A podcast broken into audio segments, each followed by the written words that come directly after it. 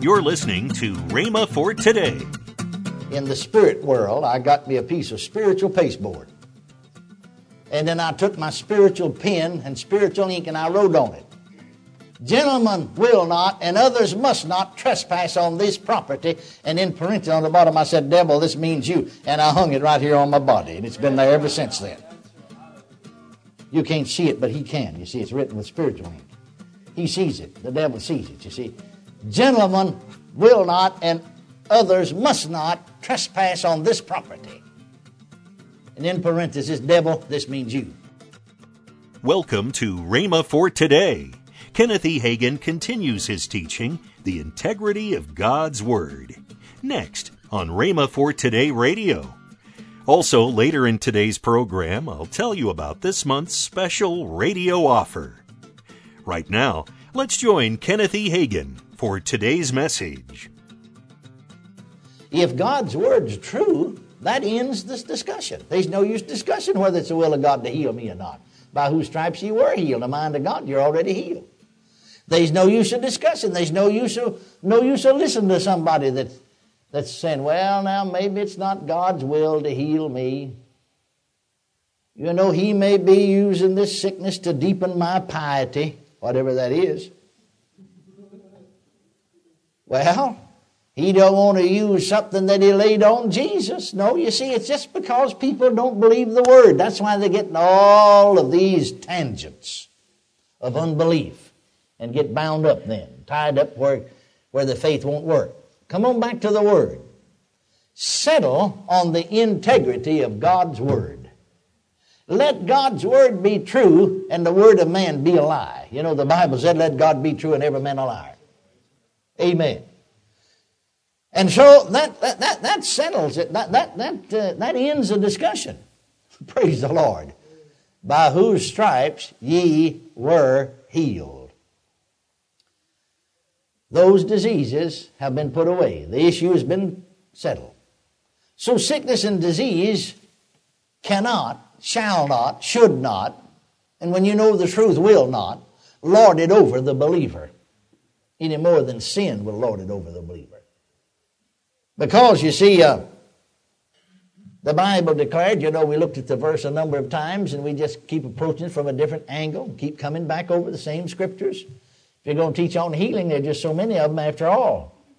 Amen. If you're going to teach on the new birth, you keep preaching the same scriptures, don't you? You're going to teach on prayer, you keep teaching the same scriptures. You're going to teach on water baptism, you keep teaching the same scriptures. Well, so it is on healing. You see, uh, remember Romans 4 or 6.14 said, For sin shall not lord it over you or have dominion over you. Same thing. For you are not under the law, but under grace. That's the reason sin can't dominate you. Because of what Jesus did. Blessed be God. He became our substitute. He took our place. Well, if sin, another translation said, sin in their translation to the sin, sin shall not have dominion over you, said sin shall not lord it over you. For sin shall not have dominion over you. For you're not under the law, but under grace. Well, he, if he settled the sin problem, and he did, and that's the reason sin can't lord it over you because he put sin away by the sacrifice himself, then sickness and disease can't lord it over you. Because in that same plan, of redemption when he put away sin by the sacrifice himself. We just got through reading he is wounded for our transgressions. He was bruised for our iniquities. The chastisement of peace was upon him, and with his stripes we're healed.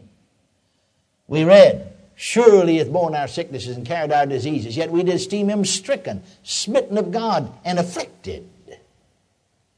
So you see, uh, sickness cannot lord it over you.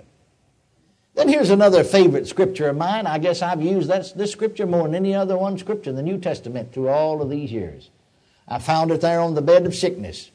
One of my favorites, 2 Corinthians 5 17. Here's why sin can't lord it over you. Here's why disease can't lord it over you. Therefore, if any man be in Christ, he's a new creature. The margin says he's a new creation.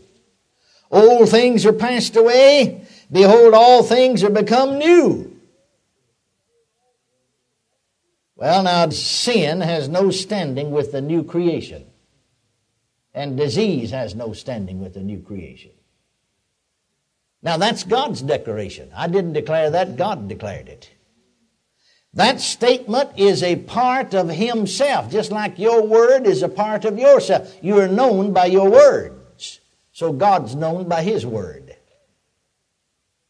He says you're a new creation or a new creature. He says that you are His son, born from above.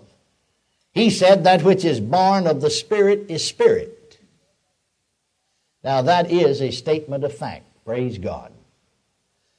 Sin and disease. We need to think like this because it's difficult for us to do it because of former religious teaching. But sin and disease are one. They come from the same source. We've proven that in other lessons here. They cannot dominate the new creature or the new creation. Now, why? Because Jesus is our Lord and Jesus is our head, not Satan. Sickness and disease comes from Satan. He's the author of it. Sickness and disease doesn't come from heaven. There's not any up there. Well, thank God. Remember, I said to you years ago, way back in the 30s, after I was first healed, up about 1937, I read a little excerpt from the Reader's Digest. Sometimes you can get blessed even reading the Reader's Digest. You know, you may have to spiritualize some things, but I, I got some good thoughts there.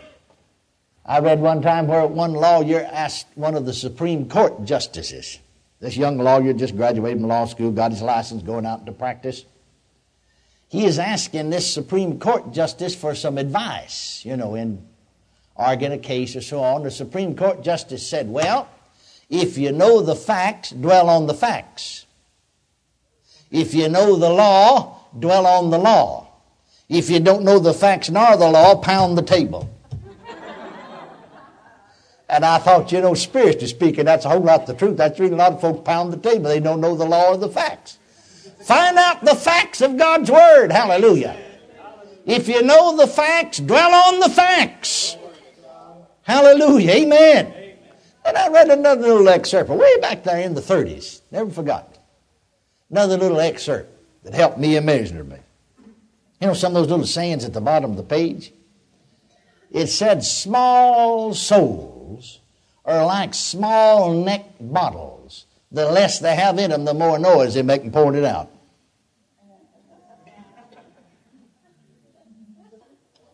I think on that. You'll get it in a minute. Amen. But here's what I really started to tell you. I got, I got help from all of those statements. I read a little excerpt there. Now, this is 1937, you see. There in Washington, D.C., in one of the office buildings there. Out front, they just had two little old patches of grass. You know, the sidewalk come right out of the main doors and out the main side. There's two little patches of grass there, maybe, oh, I don't know, 14 feet by 18 feet. Just two little patches of grass. Well, folks, instead of coming down the sidewalk, should they'd cut right across one of those little patches of grass, just wear a pathway, just wear the grass out. So the custodian, he, uh, he thought, well, I need to do something here. So he, he, he just drove some little stakes down, you know, little stobs, we'd call them, put a little string around that. But they just stepped over that. It wasn't but about eight, nine inches high, ten inches, and just stepped over that and just walked right on. So he just painted him a crude sign and just put it up there, you know, just on a piece of pasteboard. Just painted it himself, not a sign, and they had it in there, you see. This really happened. And you can imagine a fellow's a caretaker, you know, a janitor. Well, he's not an artist. he don't draw too well. But anyway, he painted it and it said, uh, gentlemen will not and others must not trespass on this property. I got a real thrill out of that. I thought, now, I'm going to do that. In the spirit world, I got me a piece of spiritual pasteboard.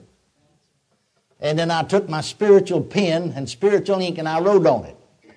Gentlemen will not, and others must not trespass on this property. And in parentheses on the bottom, I said, Devil, this means you. And I hung it right here on my body. And it's been there ever since then. You can't see it, but he can. You see, it's written with spiritual ink. He sees it. The devil sees it, you see. Gentlemen will not, and others must not trespass on this property. And in parenthesis, devil, this means you. Glory to God. Are you getting it? Hallelujah. They have no right, sickness and disease has no right to dominate the new creation. Sickness is not my Lord. Is he your Lord? Jesus is my Lord. Sin has no right to dominate the new creation. Sin's not my Lord. Satan's not my Lord. Jesus is my Lord. Jesus is salvation. Jesus is healing. Jesus is health. Hallelujah. Praise God. Well, you see, you're not only his son, but the Bible tells us that you are a joint heir with Jesus. You are a joint fellowshipper in all that Jesus did and is. That's what a joint heir means. You're a joint fellowshipper in all that Christ did and all that He is. Now, this shows how near you are to Him. Remember what He said in the 15th chapter of John's Gospel? I am the vine, ye are the branches. I am the vine, ye are the branches. I want to back up, make this statement again. You are not only a son, but a joint heir with Jesus. You are a joint fellowshipper in all that Christ did and all that He is. Welcome to Rhema for Today with Kenneth and Lynette Hagin. You can find more great materials by Kenneth E. Hagin, Kenneth W. Hagin, and the rest of the Hagin family by visiting our online bookstore. I want to tell you about this month's radio offer. The first in this offer is the book by Kenneth E. Hagin, Training the Human Spirit. The next item is the six CD set by Kenneth E. Hagin, The ABCs of Bible Faith. Also in this package is the CD from Kenneth W. Hagin's teaching, You Can Make a Comeback. You can get all of this for the price of $35. Call toll free 1 888 Faith 99. Again, call toll free 1 888 Faith 99. You can also order online at rhema.org. That's R H E M A dot O R G. rhema.org.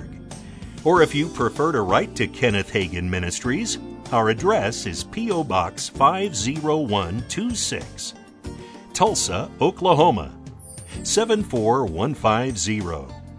We always love to hear from our listeners, so write in or email us today and become a part of Rhema for Today. Right now, let's join Kenneth and Lynette Hagin. Hey, uh, we got a college weekend coming. Yes. If you're interested in Rhema Bible College, uh, just go to rbtc.org to register, and all the information is there.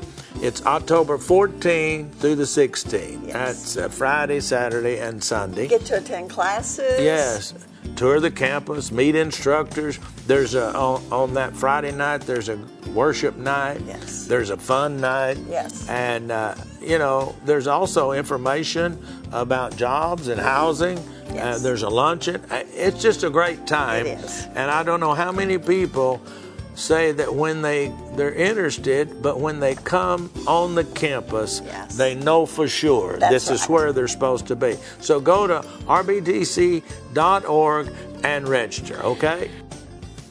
Tomorrow, more from Kenneth E. Hagin with his teaching, The Integrity of God's Word. If you'd like, you can visit our online bookstore at rhema.org. Thanks for listening to Rhema for Today with Kenneth and Lynette Hagin.